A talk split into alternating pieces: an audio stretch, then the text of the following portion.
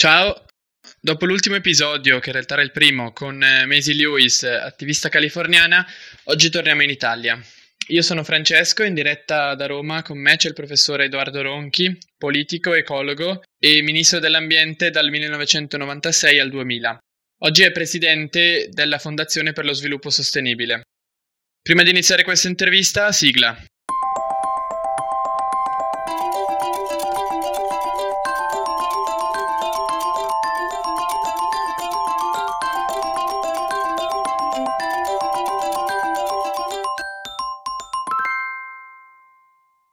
Professor Ronchi, eh, che cos'è e che cosa fa la Fondazione per lo Sviluppo Sostenibile? Sì, la Fondazione per lo Sviluppo Sostenibile nasce nel 2008, eh, mette insieme un gruppo di ricercatori, alcuni ex docenti come me e altri di varie esperienze, e un gruppo di organizzazioni di imprese della Green Economy e si dedica in particolare a promuovere la green economy e quindi la sostenibilità presso il mondo delle imprese.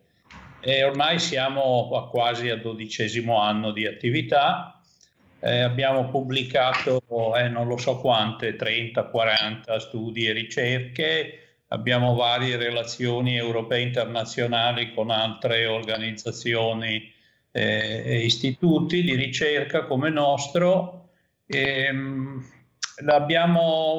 eh, sosteniamo gli stati generali della green economy ehm, che ormai si fanno da nove anni, noi siamo un po' la struttura tecnica di supporto, quindi presentiamo dei rapporti introduttivi agli stati generali eh, che poi sono gestiti dal Consiglio nazionale della green economy.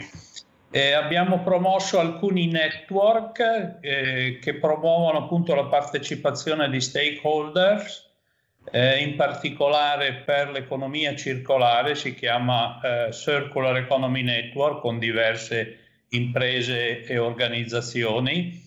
Eh, abbiamo lanciato Italy for Climate, appunto è un'iniziativa eh, per ehm, diciamo, allineare le, eh, l'Italia con la traiettoria dell'accordo di Parigi, sempre rivolta in particolare al mondo delle imprese, questa è la nostra caratteristica. Eh, gestiamo l'osservatorio sulla sharing mobility e eh, siamo fra i promotori del Green City Network che promuove le politiche green eh, con una serie di città, di amministratori locali e di eh, anche con la partecipazione di diverse facoltà, eh, soprattutto di architettura e di urbanistica. Insomma. La fondazione fornisce anche del materiale al pubblico? Chi è interessato, siccome ci sono molti materiali, si possono scaricare tutti gratuitamente, noi non abbiamo finalità lucrative, sono passati 23 anni dal primo decreto che porta il suo nome eh, riguardo a una legislazione per gestire la raccolta differenziata. Che cos'è cambiato da, da, allora e quali passi bisogna ancora fare? E soprattutto anche un accenno alle disparità che ci sono nelle diverse zone d'Italia. Eh, 23 anni sono tanti, eh? Eh sì. eh, ehm, non è il decreto sulla raccolta differenziata, ma è la riforma della gestione dei rifiuti aveva anche qualche pretesa di fornire un riferimento di norma quadro per le politiche ambientali, quindi era un provvedimento, il decreto legislativo 22 del 1997. E, sì, da allora passi avanti ne sono stati fatti molti, basta guardare le, le nostre città. Eh, vent'anni fa eh, la, la, raccolta differenziata era marginale o inesistente. Sì, oggi Bergamo mi sembra sia intorno al 70%. Bergamo ah, per ormai è la forma prevalente di gestione dei rifiuti urbani.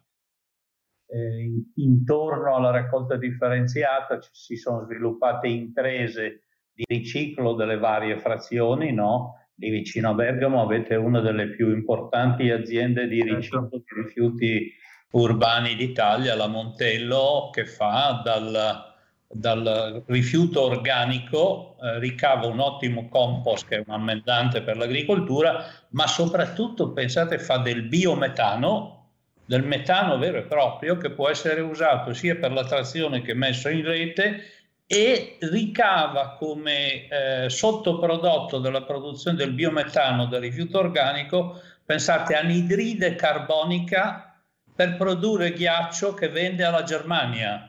Deriva dal ghiaccio, quindi è per uso anche alimentare. Eh? Pensate mm. livello di tecnologia ormai raggiunto questi, nel settore del riciclo dei rifiuti. Poi la carta, la plastica, il vetro, i metalli e via dicendo, cioè è cresciuta un'industria che è ormai un punto fond- fondamentale dell'economia circolare italiana. La riflessione che ha appena fatto è uno dei temi principali che Fridays porta con sé, sia a livello locale che a livello nazionale e internazionale. Quindi lo scollamento che c'è appunto tra le richieste delle giovani generazioni e eh, degli attivisti per il clima e le decisioni invece che sono prese a livello politico. L'esempio più lampante è senz'altro la, la COP di Madrid del, del, novembre scorso. Come vede, eh, il, la progressiva attenzione al clima che c'è stata negli ultimi anni e eh, invece dall'altra parte appunto questo scollamento che c'è tra le richieste e le decisioni. E anche se abbiamo fatto grossi passi avanti, abbiamo ancora dei punti di arretratezza.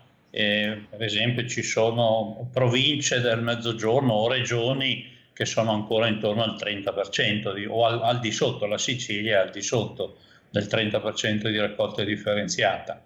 Poi ci sono delle difficoltà di mercato delle materie prime seconde, eh, soprattutto in questo momento. Adesso il prezzo del petrolio è crollato, la materia vergine plastica non costa niente e quindi abbiamo difficoltà, fai la raccolta, fai il riciclo, hai difficoltà di piazzare le, le plastiche riciclate.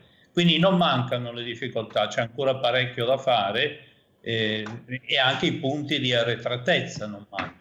Dove si fa le raccolte differenziate, per esempio anche a Bergamo, eh, bisogna stare attenti alle impurità. Aumentando la, la percentuale sono aumentati gli scarti, vuol dire che la si fa meno bene. Se aumentano gli scarti vuol dire poi che si butta via una parte della raccolta differenziata che deve tornare all'inceneritore o alla discarica bisogna fare molta più attenzione alla raccolta differenziata. Poi voi che vi occupate soprattutto di clima saprete sicuramente che l'economia circolare è una componente fondamentale delle politiche e delle misure di mitigazione climatica. Sì, si calcola sì. che all'incirca metà delle emissioni derivano dallo spreco, dal consumo eccessivo di materiali che eh, sono propri dell'economia lineare. Quindi se noi vogliamo arrivare a un'economia climaticamente neutrale, dobbiamo necessariamente puntare su un'economia circolare, perché un'economia lineare basata sul consumismo e sullo spreco non sarà mai climaticamente neutrale, non è possibile. La riflessione che ha appena fatto è uno dei temi principali che Fridays porta con sé, sia a livello locale che a livello nazionale e internazionale. Quindi lo scollamento che c'è appunto tra le richieste delle giovani generazioni e eh, degli attivisti per il clima e le decisioni invece che sono prese a livello politico. L'esempio più lampante è senz'altro la, la COP di Madrid del, del, novembre scorso. Come vede, eh, il, la progressiva attenzione al clima che c'è stata negli ultimi anni e eh, invece dall'altra parte appunto questo scollamento che c'è tra le richieste e le decisioni. Sì, lo scollamento c'è, è evidente nel fatto che a parte il calo delle emissioni adesso perché c'è la crisi del coronavirus, quindi le emissioni sono crollate, ma purtroppo appena ci sarà la ripresa economica si prevede che le emissioni torneranno purtroppo a risalire, salvo che si intervenga con misure molto forti di Green Deal. Per ora non sono all'ordine del giorno, se ne sta parlando ma eh, non si vedono misure concrete molto forti in direzione della neutralità carbonica durante questa pandemia. Eh, e quindi se passa il business as usual, eh, quando ci sarà la ripresa, eh, le emissioni riprenderanno. L'unica analisi che noi conosciamo organica è stata fatta dalla Oxford University e dalla Smith School da cinque economisti che hanno valutato, eh, fra i quali Stiglitz, eh, hanno valutato i 300 provvedimenti che sono stati presi dai paesi del G20 nel, nel, mese di aprile per far fronte alla pandemia, provvedimenti di natura economica. E questi provvedimenti mo, eh, mobilitano, pensate alla cifra, 7,3 mila miliardi di dollari, quindi è una cifra enorme. Bene, solo il 4% di queste misure è classificabile come green perché porta a riduzione di emissioni di gas serra il 4% sono ancora brown, cioè le aumentano, ma il problema sono il 92% che sono eh, colorless, le chiama Stiglitz, cioè eh, business as usual, no, non intervengono per modificare lo status quo. Eh, questo è un po' il problema eh, dello scollamento, cioè della eh, incapacità, difficoltà ad adottare misure che siano in grado di tagliare in maniera molto drastica le emissioni di gas serra? Beh, perché mi pare eh, abbastanza ovvio. Intanto ci sono abitudini, produzioni consolidate, eh, pensate all'uso dell'auto. Noi siamo il paese che ha il numero di auto per abitanti più alto, veramente siamo dopo il Lussemburgo, ma il Lussemburgo è un quartiere, un quartiere esatto. non conta.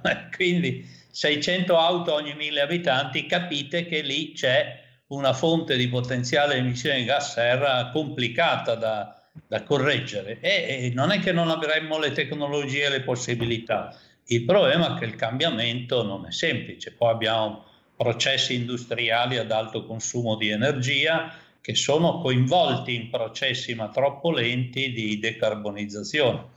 Insomma, è, è un processo no, non semplice. Stare anche attento però a non dare troppo peso ai summit internazionali. È giusto eh, far pressione, sì, sì, sì. ma attenzione che i paesi interessati a rallentare la corsa sono importanti. Non riusciremo a partire tutti insieme. Adesso l'importante è che quelli che vogliono partire partano, comincino loro. Dopo, se in questa competizione le, le politiche eh, climatiche avanzate vincono, eh, si vincerà, ma nei summit è praticamente impossibile mettersi d'accordo tutti, sì, gli sì, interessi sono troppo differenziati. È giusto fargli pressione, ma non illudersi che il problema possa essere risolto in summit dove serve l'unanimità o la larghissima maggioranza, compresi i paesi i cui governi sono molto legati al petrolio, al carbone, no? e ce ne sono ovviamente, ah, sì, governi.